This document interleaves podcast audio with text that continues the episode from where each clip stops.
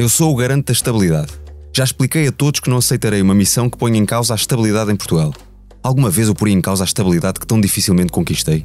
A voz é do nosso João Diogo Correia, mas as palavras são de António Costa, o primeiro-ministro que volta a ser falado para um cargo europeu e que tentou assim desviar essa ideia numa declaração ao público. A hipótese de António Costa ir para Bruxelas voltou a ser comentada, sobretudo depois da polémica sobre a fotografia do primeiro-ministro português com o primeiro-ministro húngaro num jogo de futebol. António Costa deixou a bola rolar uns dias. E Marcelo, claro, como é seu hábito, não comentou, comentando. Aquilo que cada qual na cena portuguesa e na cena europeia quer, quer seguir é uma escolha própria. E eu, tudo o que eu dissesse agora, neste momento, não era bom nem para Portugal nem para a Europa. Podemos sempre lembrar o que o Presidente quer que se lembre, aquilo que disse na posse deste governo. Deram a maioria absoluta a um partido, mas também a um homem. Vossa Excelência, Sr. Primeiro-Ministro. Um homem que, aliás, fez questão de personalizar o voto, ao falar numa escolha entre duas pessoas para a chefia do governo.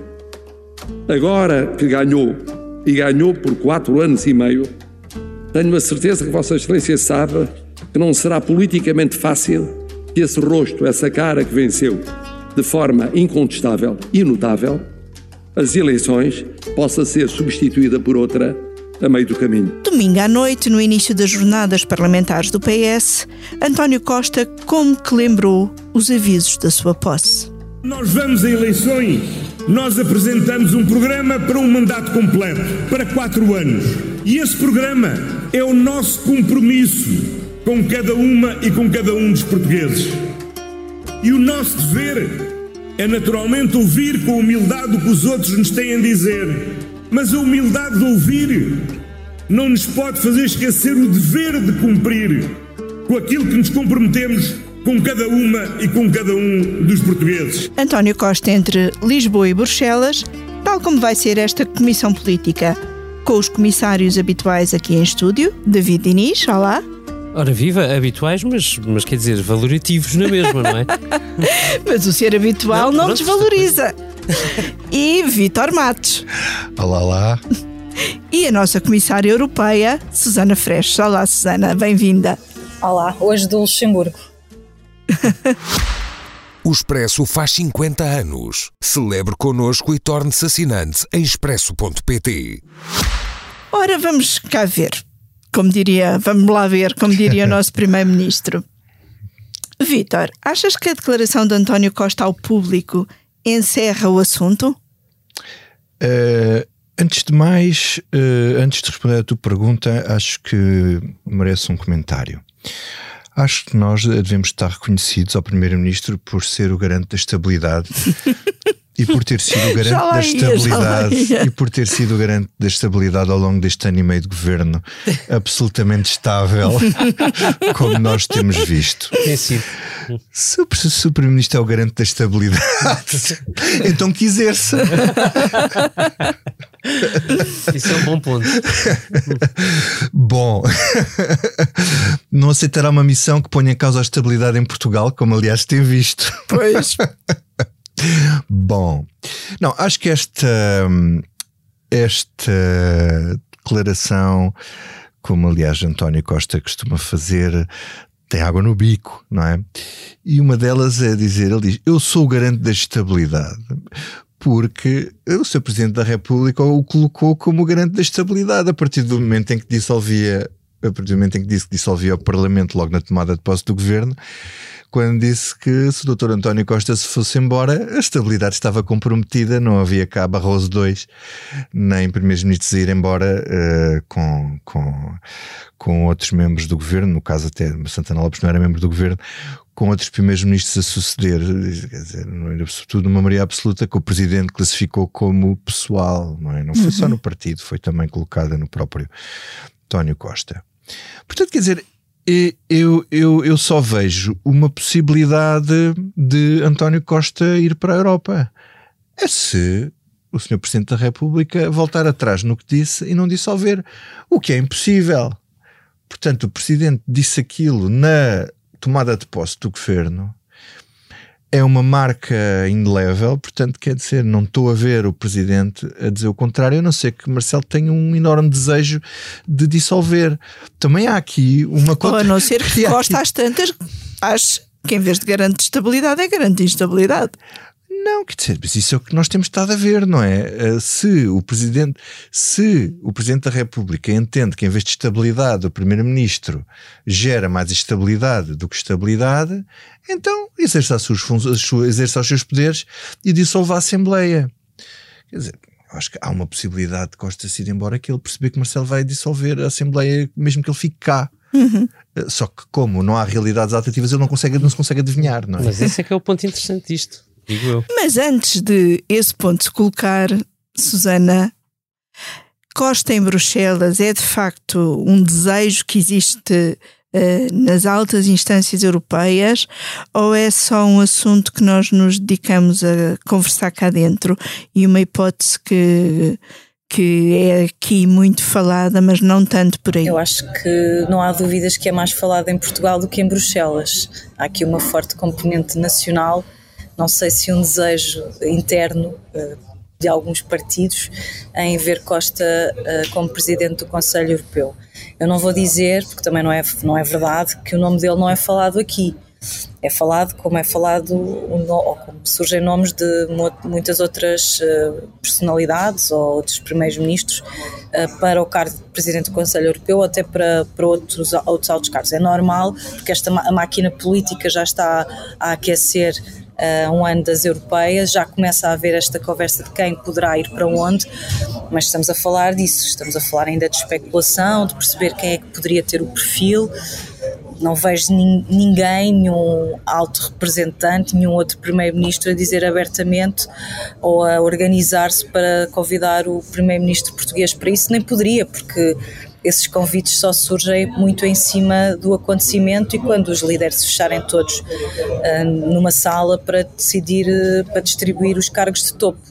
Portanto, há uma coisa que é importante dizer: falta muito tempo, é muito cedo para saber se ele tem hipótese ou não, que ele tem perfil, que algumas pessoas acham que ele tem perfil, sem dúvida. Será que os socialistas europeus gostavam que ele fosse um, o cabeça de lista às europeias? Parece um bocadinho difícil que ele aceitasse esse papel, mas, uh, mas a questão também não está a ser colocada assim, porque se nos recordarmos quando surgiu o nome de Mário Centeno para a presidência do Eurogrupo, que também não foi levado a sério no início, Uh, havia esse interesse uhum. dos socialistas de Portugal, claramente, era o interesse de Portugal, queria, e o governo português e António Costa queriam lá pôr Mário Centeno, os próprios socialistas europeus tinham interesse uh, nesse cargo, que já estava, aliás, da mão do, de um socialista holandês, uh, mas eu parece-me que não é isso que estamos a falar ainda neste momento. Não, não são ainda os socialistas que se estão a organizar, ou pelo menos não os socialistas europeus.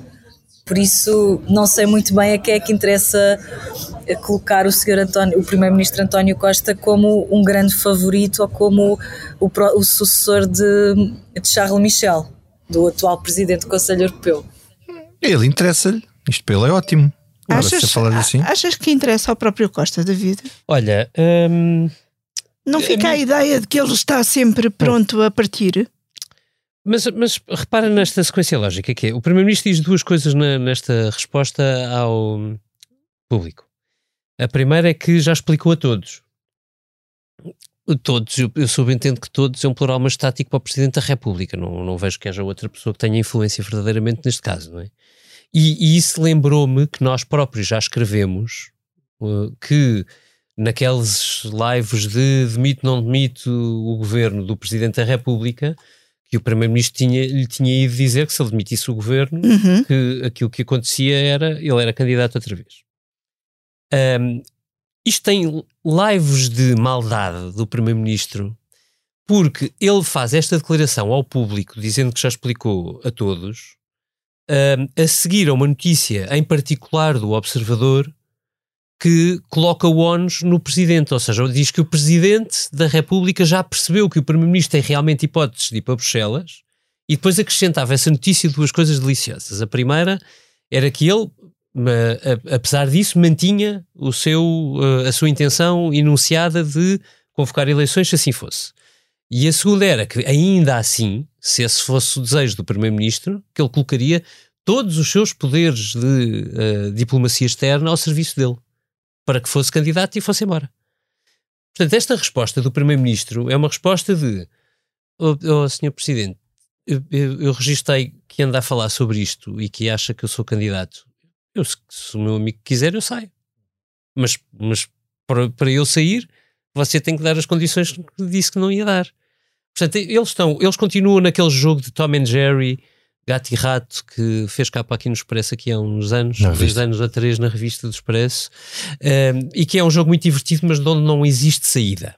O que me parece é que lendo o que o Primeiro-Ministro acrescenta, que é eu não aceitarei uma missão que ponha em causa a estabilidade em Portugal, ele está ao mesmo tempo a condicionar o Presidente da República para o jogo que segue porque eu recordo a conversa que estava a acontecer em Portugal até isto era o Presidente vai chegar às europeias e demite o Governo ou não demite se o Governo tiver um resultado catastrófico. Mas então vamos ouvir mais um som do Presidente. Esperem pelo São João do ano que vem e no São João do ano que vem, se quiserem, façam uma pergunta porque aí é mais fácil dar a resposta. Ou seja, daqui a um ano é que vamos falar deste assunto? Eu acho que é isso que.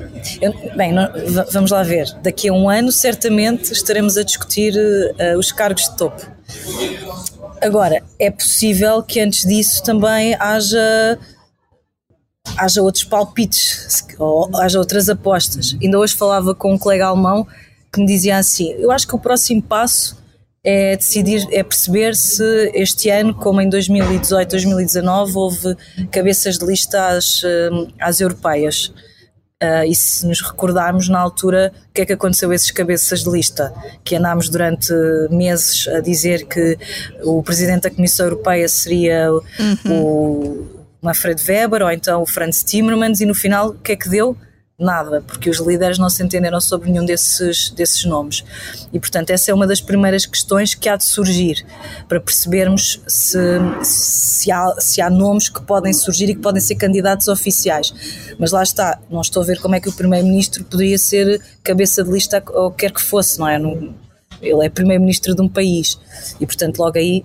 Não vai ser cabeça de lista às eleições europeias. Isso não será, de certeza. Pois. Não, exatamente, não faria, não faria sentido, mas isso ajuda a perceber quais é que são os nomes, quais é que são as. E depois, ah, já agora se me permites, há sempre um pouco esta lógica nacional, que é nós em Portugal olhamos para os nomes portugueses e a perspectiva o que é que o nosso candidato, quase parece uma espécie de Eurovisão, e vamos, agora vamos defender o, o, candidato português. Mas se olharmos os, para os croatas, eh, os meus colegas croatas também dizem que o primeiro-ministro deles, o Sr. Plenković, também está sempre a ser falado e com perfil para, para ter um cargo de topo. Ah, isso era uma das perguntas que eu tinha para te fazer. Que outros nomes se falam? É cada país fala dos seus?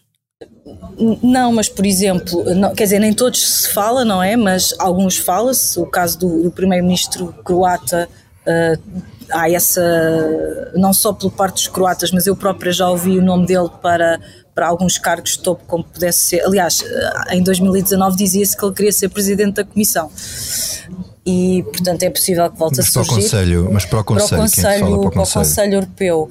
Uh, há alguns nomes que eu já ouvi, uh, que já me disseram algumas pessoas aqui, por exemplo, uh, da parte dos socialistas o Pedro Sánchez, mas por exemplo os meus colegas espanhóis acham que isso... Mas isso ele tem que ganhar as eleições, se ele perder as eleições não, não será... Há, há, uh, está, depois há teorias para tudo, há quem acha que ele se perder as eleições uh, tem, fica livre para ser Presidente livre. do Conselho Europeu, quem acha que isso é completamente disparatado porque nenhum Primeiro-Ministro do PP porque... se ganhar também pode ser, na verdade a minha... Não, se ganhar não será, ele não se ganha as eleições para se ir embora no dia a seguir. Porquê? Não é? Porque se não seguir a Espanha entra outra Na vez verdade, no... ele, ele, ele, pode, ele, pode, ganhar não tem maioria. Se Quer dizer, há tantos pode ganhar não tem maioria e depois haver ali qualquer. Eu acho que ele, cena. se ele. Vá, estamos a falar hipoteticamente. Se o Pedro Sánchez que aqui, fosse, uh, quisesse oh, ser, desculpa. para ele a melhor oportunidade aqui... seria ser, na altura, presidente do governo espanhol, porque isso é que o sentava à mesa das negociações, que era onde uhum. estava, por exemplo, uh, Durão Barroso, quando foi negociado o. Estar à mesa das negociações é que importa. Se lá estiver um candidato do se tiver lá um primeiro-ministro do PP, se calhar as opções dele são mais. Claro. Olha, outro nome que se fala para o Conselho Europeu que eu já ouvi também, o do ex-primeiro-ministro uh, sueco. Uh, tem um nome um pouco difícil de pronunciar, que é Stefan Lavaux levou, bem, enfim, perdoem-me o meu sueco. É o Stefan, é o Stefan. Pronto. E, e os, os, suecos, o que é que há? É ex-primeiro-ministro. Ex, ex-primeiro-ministro sueco, sim, porque ele era socialista, agora não é um socialista que está lá, portanto, centro-direita.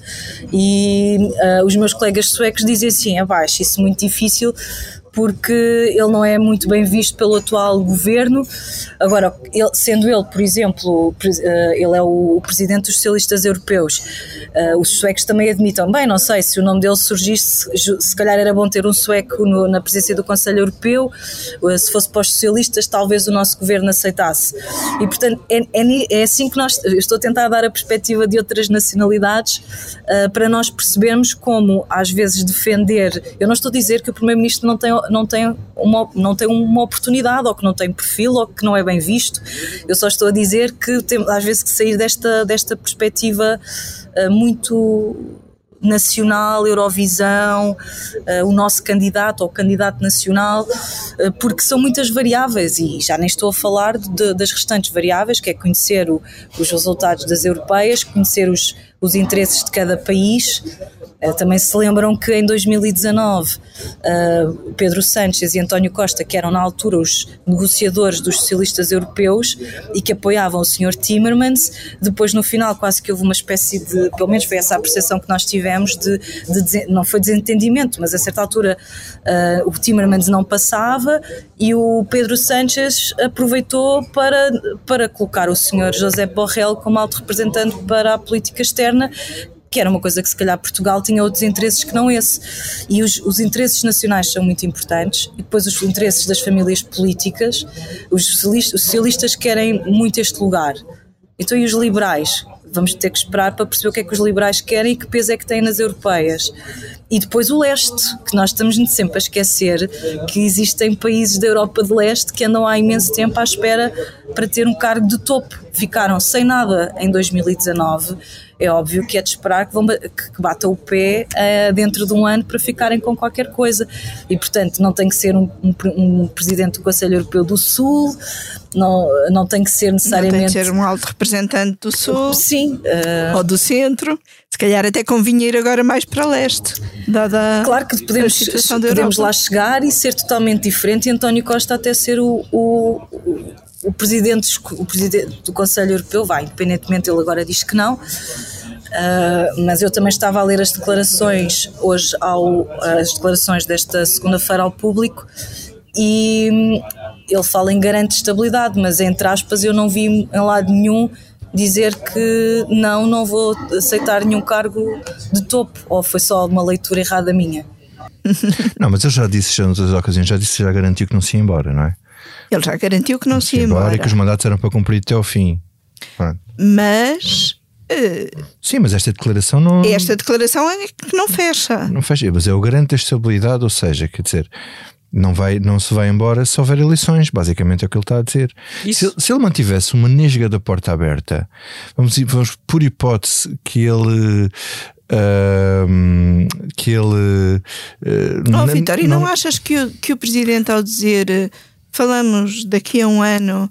Uh, não pode mudar de ideias até lá. Ele não pode mudar de ideias. Ele não pode voltar atrás com o que disse na. Aliás, ele disse isso e voltou a dizer agora recentemente que dissolvia. Quer dizer, o Presidente, o Presidente não tem margem de recuo em relação a isso. A não ser que ele queira dissolver ou seja, baseado nos, nos, resultados eleitorais, que ele entenda que deve dissolver o Parlamento, libertando António Costa para ir para a Europa, mas não por causa de António Costa ir para a Europa. Mas pela situação pela situação que política que eventualmente poderá viver, vamos por não haver nenhum garante Podemos fazer vários cenários, não é? Vamos imaginar que estamos num cenário de PRR ótimo e impecável, pronto, não vai ser prejudicado. Uh, que, que, situação económica também está para os dois lados, não é? Situação económica impecável, portanto, se dissolver também não vai haver problemas. Mas a situação política, que o presidente já separou da situação económica, entender que a situação política não melhorou, que o governo não tem força, que o problema não sei o quê, se entender que pode o PSD pode eventualmente ganhar eleições, acho que o Presidente aí pode fazer uma avaliação da situação política e pensar: se o senhor quer ir para a Europa, muito bem, então vamos juntar aqui as duas vontades. Eu quero dissolver, o senhor vai para a Europa, estamos uh, Mas aí decididos. Costa já disse. Não, mas o Marcelo, se, se o Marcelo dissolvesse na mesma, temos aqui um, Mas isso é um acordo de regime perfeito. Quer Isso dizer, é um, regime, um acordo de regime que é a fome com vontade, de comer. de comer. não é? Mas, mas neste momento ele não podia de- deixar uma nesga aberta, porque senão o presidente chamava e dizia assim: como é que é? Então, quando consigo ou não? É que se for não, não contar consigo, vamos já para eleições. Quer dizer, eh, não, não, sei, dava mas para. será que Costa o que está a fazer não é deixar eh, correr as duas pistas e ver onde vai dar, David? Ele tem, ele tem uma terceira. Ah, eu, então- começo, eu começo nas duas. Espera lá. então começa nas é duas assim, e o Vitor já acrescenta a terceira. eu- eu- É impossível, nós não temos dados para saber muitas coisas, mas, mas é evidente que se consegue ler desta declaração do Primeiro-Ministro que ele, eh, gosto numa, numa solução de saída europeia, ele teria. Não, Claro, nunca escondeu. não- isso não é. Deixou de ser um tabu. Eh, ainda bem, eu não acho, acho ótimo. Quer dizer, se alguém tem a ambição de ter um cargo europeu, isso é excelente. Há daqui duas hipóteses. Hipótese A é aquela que temos estado a falar, hipótese B é uma que nós escrevemos a quando do ultimato de Marcelo na posse, eh, e escrevemos citando o gabinete do próprio Primeiro-Ministro, portanto, escrevemos, escrevi eu, por isso posso falar dele, eh, que é o, o Primeiro-Ministro não se dispensou de preparar caminho para o pós-legislativas, ou seja, para, o, para um próximo, num próximo mandato, se houver circunstâncias. Portanto, ele não se dispensou de trabalhar em duas pistas, se tu quiseres. Eh, e, portanto, a resposta à tua pergunta, objetivamente, tem que ser sim. O Primeiro-Ministro tem eh, um, um caminho europeu que ele não encara como incompatível, não sabendo nós os, os calendários, muito menos o grau de indefinições de que a Susana nos, nos fala, muito melhor do que nós conseguimos falar de, de- visto, de, visto de Lisboa. Mas, ó ó, Vitor, então qual é o terceiro caminho? Não, o terceiro caminho sem é um bocado o que está a dizer, mas, mas é assim: ele tem três caminhos: ir, ficar até o fim da legislatura, ou ficar até o fim da legislatura e recandidatar-se em 2026. Ah, sim. É o que é uma hipótese Que é ele hipótese. admitiu A tripla é esta. Sim. E até, ele até, o público, o volta a público- dizer isto. o O público público, volta a falar tem lá em off, ele disse, ele não fechou a porta outra vez. E, ah, e o José Luís Carneiro ao Sol diz esta semana essa- há- mantém essa possibilidade dele se recandidatar, é um desejo de pessoas do, do PS. Mas quer dizer, isto tem um efeito não só externo, mas interno também na vida do próprio PS que é com esta mudança do calendário. Eles vão ter agora um congresso em que não se falará disto, isto aparecerá aos socialistas como estando resolvido. É Costa não vai para a Europa, em teoria, mas isto causa aqui Não algo. sei se não se falará disto. Vai, o Congresso vai ser É mais pré-europeias, pré- sim, portanto, mas- isto mas- andará não, mas- de novo nas bocas do mundo. Para a lógica de PS, eh, Costa eh, à partida não vai. Na lógica do partido, não é? Há uma coisa que não se tem dito, e, e eu, eu acho que isto é muito importante. Eu acho que isto é mesmo muito importante. Que é, num cenário de Costa ir, Costa não se pode ir embora com o risco de o país ficar entregue ao PSD com a extrema-direita. Ele não pode sair com o ónus de ser ele a entregar o país à extrema-direita. E isso é muito importante. E, e, por acaso não se tem relevado muito esta questão. Não é só eleições ou não ir eleições. Não é só como Barroso fez deixar ao Santana e depois vir aí cinco anos de maioria absoluta socialista. É ele deixar o país com o risco. Da extrema-direita ao A menos que não seja responsabilidade dele. Mas, Mas aí será a a ida- responsabilidade do Presidente que Exato. também não quer correr esse risco. Certo. não é? Agora, portanto, quer dizer, Quer eh, dizer, não sei ser se- o presidente o responsável por isso é uma coisa, ser o, ele no PS, ser ele o responsável por isso é, é- tem um valor político eh, diferente, porque é ele que desencadeia isso com uma saída voluntária onde sabe que o risco é esse, sendo ele da esquerda. O presidente dizer, podia entregar à extrema-direita, mas é, seria sempre o partido dele a um governo.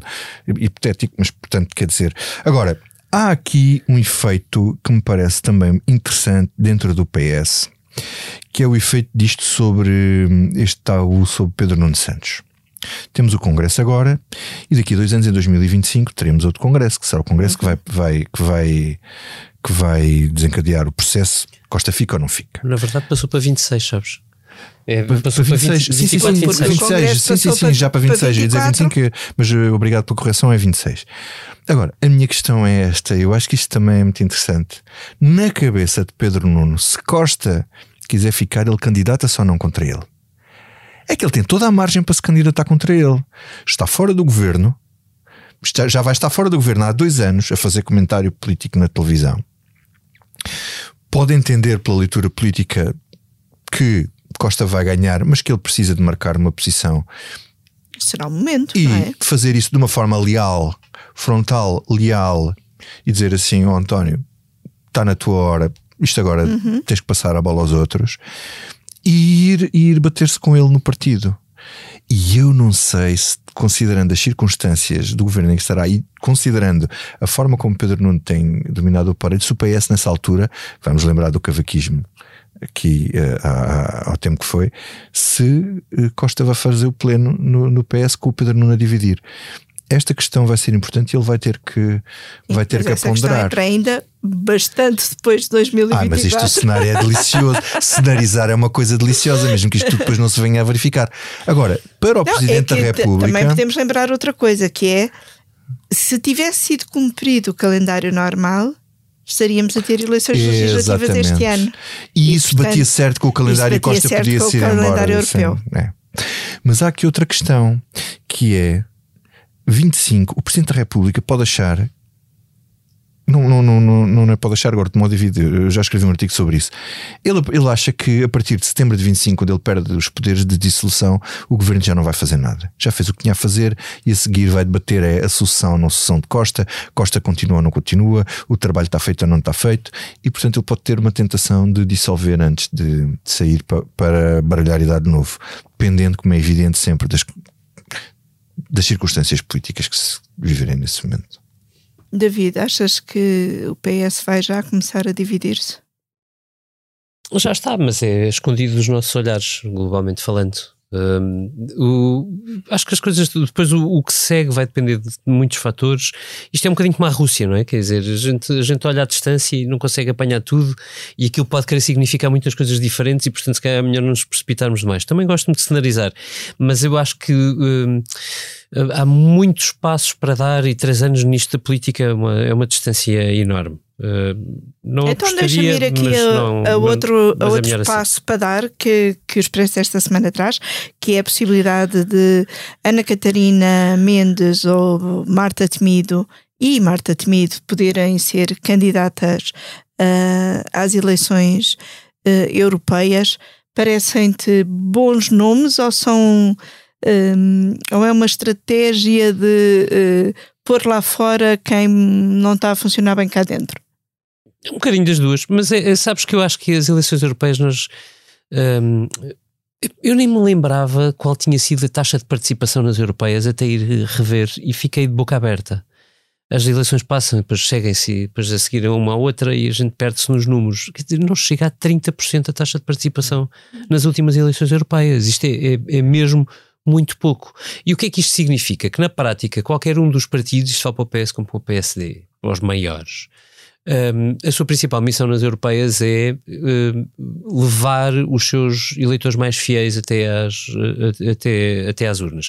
E quando digo os mais fiéis, estamos a falar de menos de 50% do eleitorado. Ou seja, hoje, olhando para os estudos de opinião, eh, mais de metade do eleitorado não tem propriamente uma simpatia partidária à partida, ou não a declara. E os outros 40 e muitos por cento ainda o fazem. Portanto, é para estes 40 e muitos que PS e PSD vão estar a olhar. Uh, e, e como tal, pá, eu diria, uh, o nome de Marta Temido provavelmente a esta distância, tanto quanto conseguimos prever, pode ser um nome interessante, porque é alguém com um grau de popularidade interno mais, é? bastante, bastante grande. Mais do que Mas Ana E mais, e abre mais Não. que o partido. Mas é que o- o- eu, eu percebo, mas qualquer um dos dois, sendo, sendo dois perfis diferentes, pode funcionar. Porquê? Porque a Ana Catarina eh, é, e é- conhece a estrutura toda do PS. Ela foi o número 2 de António Mas, Costa. mas sabes portanto, que eu acho que. Mas isso é. Lá, que isto é uma opinião, é, vale o que vale. Ahm, eu acho que nestas eleições ganha, ganha sempre, ganha no sentido de ganha vantagem quem consegue ir buscar mais voto. Os partidos apostam nas suas bases eleitorais, nos tifósi que vão lá mesmo votar pelo partido. Mas isso à partida está mais ou menos garantido, desde que as pessoas não estejam muito zangadas. Mas é? é preciso levá-las a votar. Votá-las, levá-las a votar. Só que eu acho que há aqui um, tem um problema. Ana Catarina Mendes pode ter um efeito de rejeição das pessoas que não são do PS.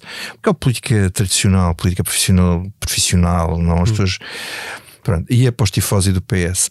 Marta Temido pode levar os tifosi do PS porque votam por, eh, enfim, com certeza por dever e uh, pode abrir um pouco. Pode abrir um pouco. Pode uhum. pôr o voto de simpatia, pode haver alguma popularidade. Eu só tenho dúvidas da capacidade política dela porque eu vi recentemente uma participação dela na, que eu achei que foi um desastre no Expresso da Meia-Noite, que acho que foi um péssimo teste para se ver. Que acho que ela é frágil, acho é que é frágil politicamente. Pode-se treinar, que as pessoas aprendem. Sim, está a fazer o eh, caminho desde um a conselhia. Para aprender. Pronto, muito bem. Agora, eu acho que se do outro lado, isto tem que se ver as coisas, do outro lado do, do PSD, se o candidato for realmente Rui Moreira, eu acho que é uma vantagem competitiva enorme, porque ele abre e pode funcionar como um candidato, eu não quero dizer populista, mas é um candidato popular, ou seja, um candidato que as pessoas não veem como alguém sair diretamente dos partidos uhum. e podem sentir tentados a votar, a votar nele, mais do que a base, para além da base do PST. Quem conseguir sair ligeiramente da sua base de eleitoral pode ter um grande, uma grande vantagem, porque já sabemos que aqui nestas eleições há, um, há, um, há sempre um risco para os partidos grandes dos partidos pequenos subirem muito, porque basta poucos votarem para ter um peso percentual muito elevado e daí o chega a ser o principal perigo, neste caso, para o, para o PSD, não é? Oh, oh, Susana, deixa-me perguntar-te, não em concreto sobre Marta Temido e Ana Catarina Mendes, mas um, quem tem uh, capacidade política nacional, isso depois corresponde a um bom desempenho europeu ou é muito diferente? Parece-me olhar para as experiências anteriores que tudo depende um pouco da ambição uh, de quem aqui, quando aqui chega. Por exemplo, uh, quando foi Pedro Marques, havia um pouco aquela ideia de que ele seria o comissário. E então, na altura, quando quando tomou posse como eurodeputado, não foi aquela guerra inicial que há sempre, aquela batalha inicial que acontece sempre quando há a tomada de posse dos novos eurodeputados, de quem é que fica como coordenador, quem é que fica com uh, desta ou daquela comissão, quem é que fica com, com a, na Comissão de Assuntos Económicos, por exemplo, normalmente tem sempre um pouco mais de destaque, e ele não entrou nessa ou quem, por exemplo, quem é que fica com as vice-presidências do Parlamento Europeu, ele no início não foi essa, essa batalha porque achava que ia para, para comissário, deixou isso para outros eurodeputados deputados. Por exemplo, o Pedro Silva Pereira, que já cá estava, ficou, como, uhum. ficou com a vice-presidência do Parlamento Europeu, isso parece que não, mas dá ali, dá pontos, não é? Dá visibilidade, dá alegadamente influência política, eh, deixou para a Margarida Marques também a Comissão de, uh, portanto, tudo que eram as questões eh, económicas, não é?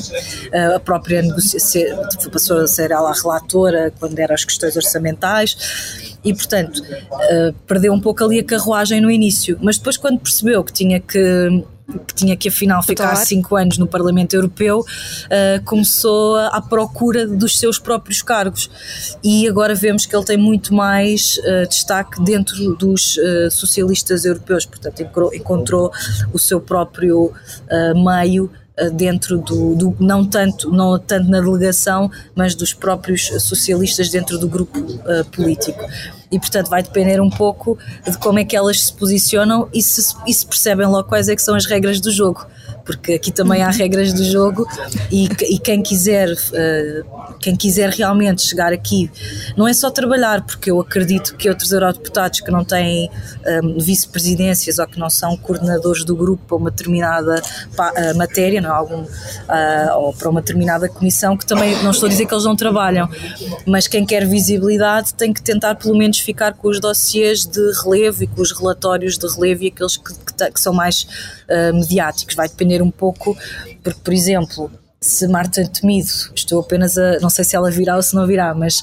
se ela Sim. quiser ir para acompanhar as comissões que, de, de, de, saúde, bem, a saúde não é um, um dossiê de, de política, não é, não é competência europeia Portanto, tudo aquilo que o Parlamento possa dizer em matéria de saúde é muito pouco em relação àquilo que ela Mas ela poderia já decidir. parece querer eh, deixar a saúde para trás das costas. Portanto, ela, terá que se- inclusive, é no Parlamento Português não quis ir para a Comissão, Comissão de Saúde. Terá de encontrar outro espaço. Agora, eu é? tenho uma pergunta, que é, algum destes dois nomes vai substituir Elisa Ferreira na, na comissão? Elisa Ferreira vai ou fica? Hum, E ela quer ficar? Não sei, por acaso ainda não lhe perguntei. Mas é uma boa pergunta para fazer à comissária portuguesa. Posso, posso lhe perguntar assim que tiver essa oportunidade. Eu apostaria que mas esse lugar a ideia, a, a percepção que eu tenho, mas pode estar totalmente errada, é que ela não ficará há mais 5 anos. Mas posso estar Deixa-me só- totalmente errada. Eu penso que virá É aí só outro uma nome. pergunta que faz, que pode fazer pescadinho de rabo na boca nesta conversa toda, que é se António Costa quiser realmente um lugar europeu por algum motivo que nos está a escapar, isso não é uma questão. Não interessa nada o que é que Marta Temido quer, ou Ana Catarina Santos, ou Mendes, ou, não interessa. Claro. Não, há aqui um efeito que é aqui uma, isto entronca com outra questão, que é quem será o candidato à Câmara de Lisboa. Porque se Marta Temido for para a Europa, não será candidata à Câmara de Lisboa e, enfim, ela também está na pole position eh, para, do- para dois lugares, não é? Câmara de Lisboa e europeias. E provavelmente está a ser testada e Duarte- tentada para dois lugares. Será o Duarte Corteiro? Era o- E António Costa perde mais um, mais um, um dos e um poucos dos ministros, poucos ministros que não dá, problemas, não é? Não sei, não é? E não será Eduardo Cordeiro, uma terceira via dentro do próprio PS? Tudo isto são Tudo está em aberto. cenários e hipóteses para o futuro. Por isso é que o há um- nosso há trabalho é tão desculpa lá, mas também às vezes há aquela lógica que os, os, os eurodeputados, quando vêm, às vezes vêm porque, enfim, alguém já não tem muito interesse que eles fiquem na política nacional. Ah, também Sim, já é tivemos um- casos desses Mas cabeças de lista, cabeças de lista é menos. que vêm aqui, Um bocadinho. vêm aqui fazer a Cabeças de travessia lista do menos. deserto. Vão fazer a travessia do deserto e às vezes ganham outra, Outra vida? outra vida. Então isso também, isso também é António verdade. Costa também foi, também foi para lá Também foi, altura. é verdade, mas uh, Não- nem um ano lá esteve. Coitado, olha, acabou em cabeça de lista no dia, de, Sim, no dia, no dia- eleitoral, infelizmente. nas vésperas das Exatamente. eleições. Então, por hoje ficamos aqui quanto a cenários. Acho que vamos ter pelo menos mais um ano para continuar a cenarizar estas várias hipóteses e vamos ao que não nos sai da cabeça. E, Sr. Deputado, é algo que não me sai da cabeça e acredito que é essa a minha única preocupação. David, o que é que não te sai da cabeça? Bem, este longo fim de semana de quase tentativa de, eh, não vou dizer golpe de Estado, claramente não era, mas de ameaça ao poder do Kremlin.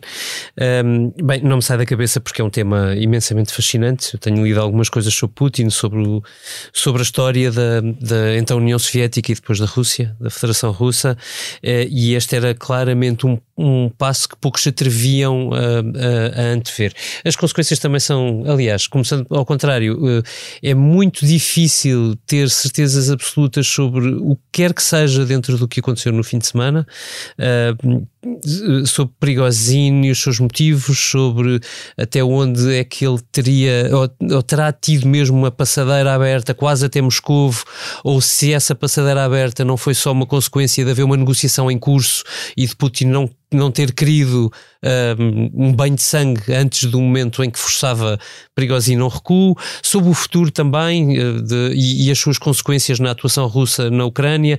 Isto é um mundo de possibilidades e, sobretudo, sublinhar uma coisa que eu ontem ouvi o Pacheco Pereira dizer e que eu tentei dizer durante o fim de semana todo a quem estava a trabalhar, nos parece que é os, os russos não têm o mesmo mindset que nós. Portanto, o, o pensamento de alguém como Prigozhin, como uh, o, como Putin, como as pessoas que se mexem no Kremlin, é, é devido à morte em permanência. Portanto, não é a maneira como nós tentamos uh, explicar o que aconteceu ali, uh, não pode ser feita através das nossas lentes. Nós, é muito difícil fazer o exercício, mas, mas efetivamente aquilo não é, não, para nós não é fácil de, de, de explicar. Uma nota, se me permites, muito rápida para, para dizer que não me sai da cabeça a enorme solidariedade que houve não na Rússia, mas na redação do Expresso, porque isto começa a saber-se às 11 da noite de sexta-feira. Uh, eu, eu estava uh, em casa e, portanto, percebi, segui até às quatro da manhã, mas com a ajuda de, uh, de dois colegas de trabalho que se seguiram quase até às quatro da manhã, comigo, até às três, e depois eram, eram oito da manhã e quando eu acordei já havia uma série de gente da redação disponível um, e, e, muitas outras até noite fora trabalharam, mais de uma dezena de pessoas a trabalhar só especificamente no, no tópico da Ucrânia, pessoas, umas estavam de férias, na França ficam beijos para ela, uh, outras estavam evidentemente de folga, uh, outras nem se estavam a sentir particularmente bem que acudiram a ajudar. Uh, um enorme obrigado para eles, foi, foi um prazer estarmos a trabalhar num momento tão interessante da, da história coletiva. E que foi rapidíssimo, que eu que estava de folgas e meio desligada, mal dei pela guerra já estava acabada. Foi rapidíssimo, é uma coisa que, que se pode dizer de fora, porque de dentro foram horas intermináveis de trabalho. Mas muito interessantes, muito interessantes. Eu vivi uma experiência que hoje já parece quase impossível de uh, uh, como estive várias horas num sítio sem rede, quando uh, voltei a ter rede, já estava um acordo, um acordo feito. Vitor, o que é que não te sai da cabeça? Olha, não, não me sai da cabeça o absurdo. Uh, o absurdo, enfim, como notícia que eu escrevi esta, esta semana, mas realmente aquilo ainda me está a fazer aqui alguma hum, reverberação, porque uh, o Alto Comissariado para as Migrações continua a classificar a associação, a chamada Associação dos Russos de Setúbal, a Edintsevo, como sendo ucraniana. Ora, se a associação é ucraniana, então não havia problema nenhum eles receberem os ucranianos. Quer dizer, o governo, quando, quando isto aconteceu, nunca veio dizer, mas não há problema nenhum porque a associação está classificada como ucraniana. Nunca disseram isto. Então, neste momento, se eles estivessem a receber uh, refugiados, não havia problema nenhum, nem se percebe porque é que o governo disse que isto era um problema da Câmara de Setúbal. Então, sendo assim, a Câmara de Setúbal estava a fazer o que era devido. E a Câmara de Os ucranianos teve... estavam a rece... os, ucrani... os... os ucranianos estavam a ser recebidos por uma associação ucraniana. Classificada como ucraniana. Classificada como ucraniana. Portanto, isto é absolutamente absurdo. E agora, o que eu acho mais eh, enfim, ridículo, e às vezes parece que. Eu, é uma coisa que me irrita muito quando estou a trabalhar, é quando parece que estão a gozar com, com, com a minha cara. Pronto, quer dizer. Que é fazer perguntas e perguntar porquê. E, a, e o Alto Comissariado responde que nem a associação, nem os líderes da associação estão na lista negra, numa lista negra da União Europeia, que foi definida em 2014, quando foi a invasão da Crimeia, a anexação da Crimeia. E depois fui ver o documento e aquilo consiste em 21 personalidades, que não são mais do que 21 altíssimos quadros e altos comandos russos, militares e altos quadros políticos, que não têm nada a ver com uh, dirigentes das associações ECAs em países, sabe-se lá onde. Portanto, quer dizer, isto é tudo ridículo. Se isto for verdade, ou são incompetentes, ou é para rir. Não é? Quer dizer, isto há aqui um desconchavo total. Quer dizer, seria mais honesto dizer é assim, à luz da lei portuguesa e segundo aqueles dados que eles nos dão, eles têm que ser classificados como ucranianos e não podemos fazer outra coisa. Era mais honesto, pelo menos. Uhum. Uh, agora, pelos vistos, também não fizeram nenhuma uh, nenhuma fiscalização à associação para perceber uhum. se os associados são os que eles dizem, se o número de associados é o que é. Pronto, enfim, é, é, é Portugal no seu melhor. Obrigada, Susana. O que é que não te sai da cabeça? Olha, uma série, uma série não, aliás, um filme que, que, que vi uh, nesta semana, demorei vários dias a conseguir chegar ao fim, porque uh, cada vez, cada, eu demoro muito tempo a ver filmes atualmente porque adormeço ao fim de, de meia hora. Uh, mas não é porque o filme não é marav maravilhoso, porque eu acho mesmo que é incrível. É porque tens duas crianças. sim, não só, enfim, às vezes já não, mas o filme é, portanto, que não sirva, de, não sirva contra este este X7 que está na plataforma Netflix, pelo menos na plataforma belga, e que eu acho maravilhoso, tem a ver com a investigação que o New York Times fez sobre as alegações e as acusações de assédio contra Harvey Weinstein, uh, e todos nós sabemos o que aconteceu. Eu já vi esse filme, esse filme é espetacular. Uh, e, pronto, eu também, eu também achei, não só pela. Eu vi esse filme no cinema, é, é absolutamente espetacular. Pronto, olha, eu fui um bocadinho mais. Uh, já, não, já não me lembro da última vez que fui ao cinema, portanto teve mesmo que ser no, no sofá. Não, não adormeci? uh, eu acho que se estivesse no cinema também teria adormecido, mas mais uma vez, não é porque o filme não é maravilhoso, porque é, e não, não apenas pela história, porque de facto abriu aqui uma porta dando voz às vítimas e proteger, ou, ou deixando de proteger os prevaricadores atrás de acordos uh, que havia até então e que eram acordos entre as vítimas e os abusadores que acabam, acabavam por proteger eram os abusadores e não eram as vítimas. Mas nem, é nem foi tanto por isso que eu achei incrível. Eu achei incrível pela parte de, da investigação do New York Times. Às vezes nós devíamos todos regressar um pouco à base do que são as investigações, de, da preocupação que estas jornalistas tinham com encontrar documentos. É uma investigação que se percebe pela história que demorou imenso tempo portanto uh, foi, levou muito tempo até que eles percebessem que podemos publicar e, e isso houve algumas coisas que eu me revi, outras, enfim, New York Times é outra liga, mas, mas que foi muito interessante e que foi até inspirador. Obviamente, quem não é jornalista, se calhar vê de, de uma outra forma, mas eu achei realmente uh, brilhante. Mas, oh, Susana, se me permite, aquilo eu, eu acho que é um, é um belo retrato do, de uma boa forma de, de jornalismo bem feito. Uh, e aquilo reproduz muito bem as dinâmicas das redações e, e eu acho aquilo muito interessante porque dessa, essa parte é tudo verídico, não é? Uhum. Portanto, eu achei isso muito interessante, não só do ponto de vista do caso em si, mas do ponto de vista, do ponto de vista jornalístico. E fica então a sugestão para verem na Netflix ou noutro, uh, noutra plataforma o X-Head e eu deixo-vos com o que não me sai da cabeça, que também é uma sugestão, mas neste caso uma sugestão de leitura, é o livro A Breve Vida das Flores, um livro que eu gostei muito de ler, que uh, devorei assim, uh, primeiro quase até ao fim, e depois andei ali a uh, conter nos últimos, nas últimas páginas, apesar de eu já ter lido o fim, eu leio sempre o fim dos livros antes de começá-los. Uh...